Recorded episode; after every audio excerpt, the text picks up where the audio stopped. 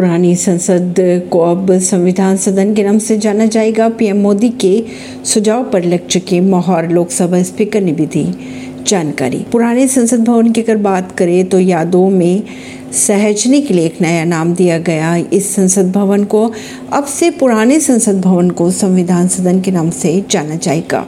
इसके बारे में लोकसभा स्पीकर ओम बिरला ने नए संसद भवन में जानकारी दी।